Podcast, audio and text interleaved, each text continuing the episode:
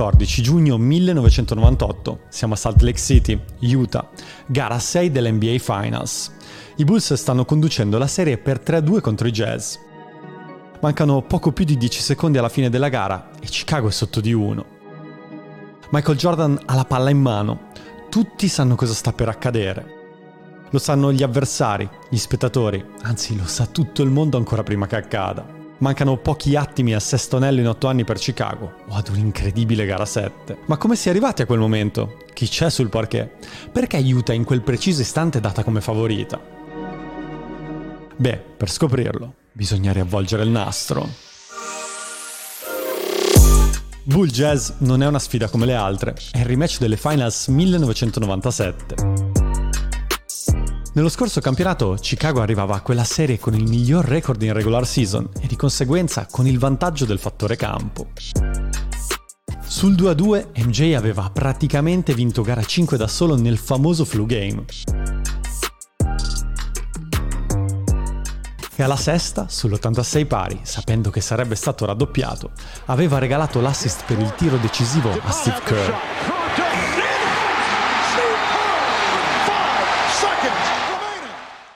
Ma questa volta è diverso. I Jazz hanno lo stesso record degli avversari e grazie alla vittoria del 4 febbraio su MJ e compagni, dove hanno recuperato uno svantaggio di ben 24 punti, hanno il fattore campo a loro favore.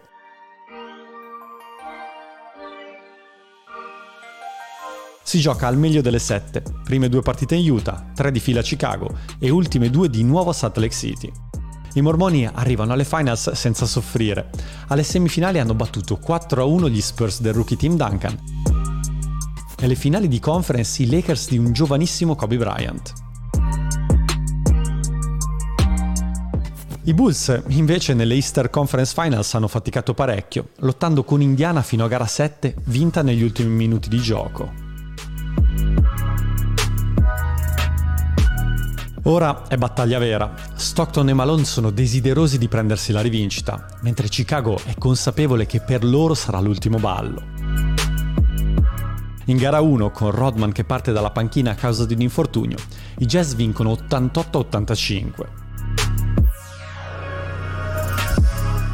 Gara 2 è dei Bulls, 93 88. In gara 3 in Illinois accade qualcosa di mai visto prima nella storia della NBA. Chicago vince 96 a 54 concedendo il punteggio più basso di sempre a un avversario nelle finals.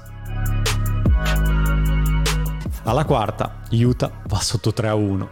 Nessun team fino a quel momento era mai riuscito a ribaltare un risultato simile.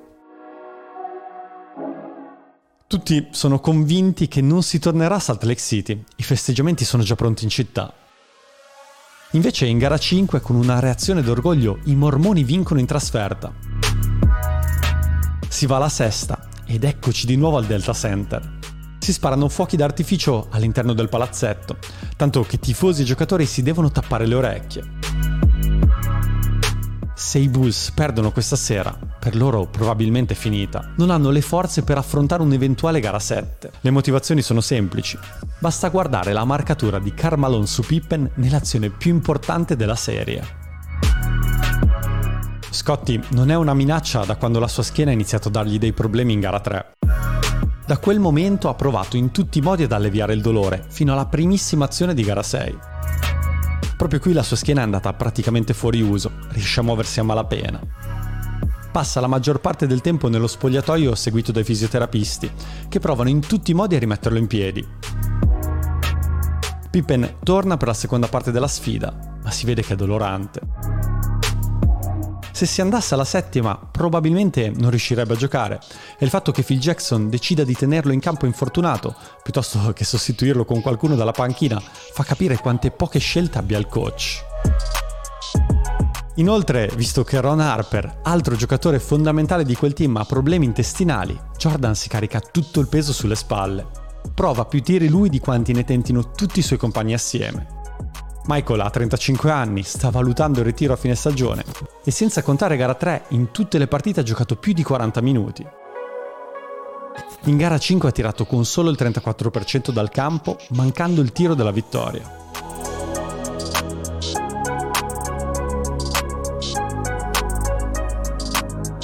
E anche questa sera la stanchezza si fa sentire. Ma prima di tornare a quel preciso istante c'è da sapere ancora qualcosa. Il punteggio è 86-85, ma probabilmente il margine per Utah sarebbe dovuto essere più ampio.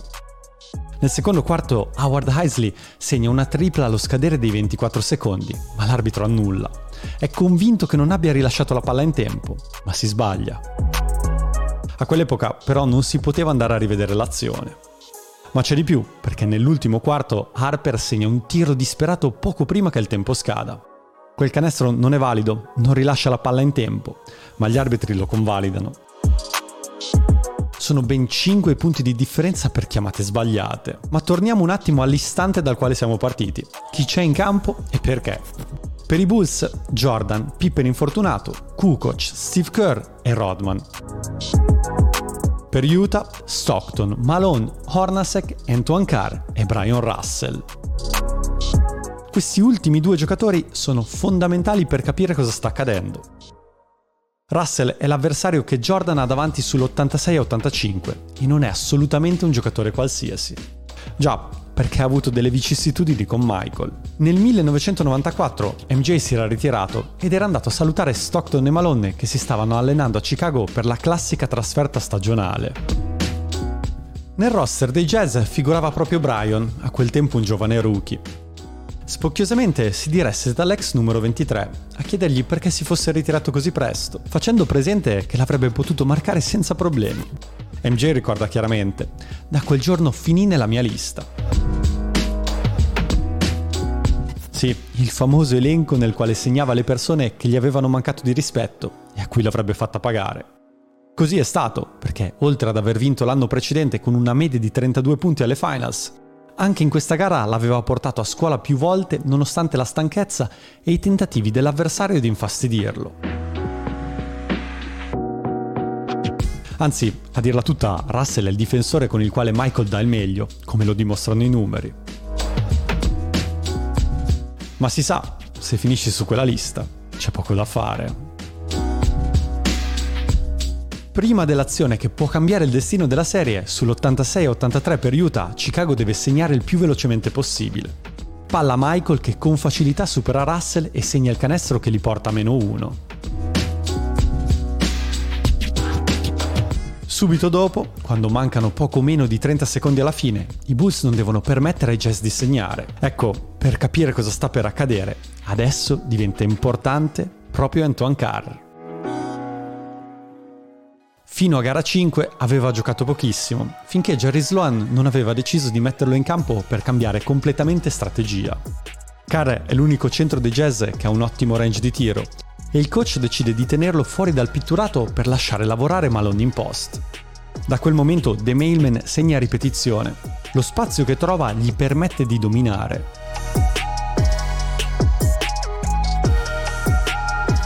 In più, quando viene raddoppiato, trova sempre l'uomo libero e anche Antoine si fa trovare pronto.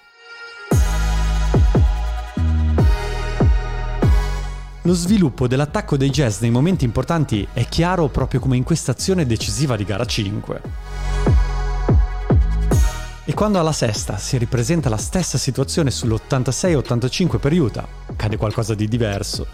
Jordan non segue Ornasek perché sa esattamente dove arriverà il pallone. Malone non può vederlo e MJ gli ruba la sfera.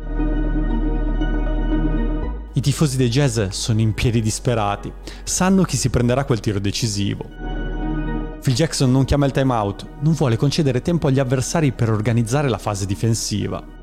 Michael ha davanti a sé Russell e la possibilità di vincere il titolo o finire a giocarsi una gara 7, dove Utah probabilmente avrebbe la meglio.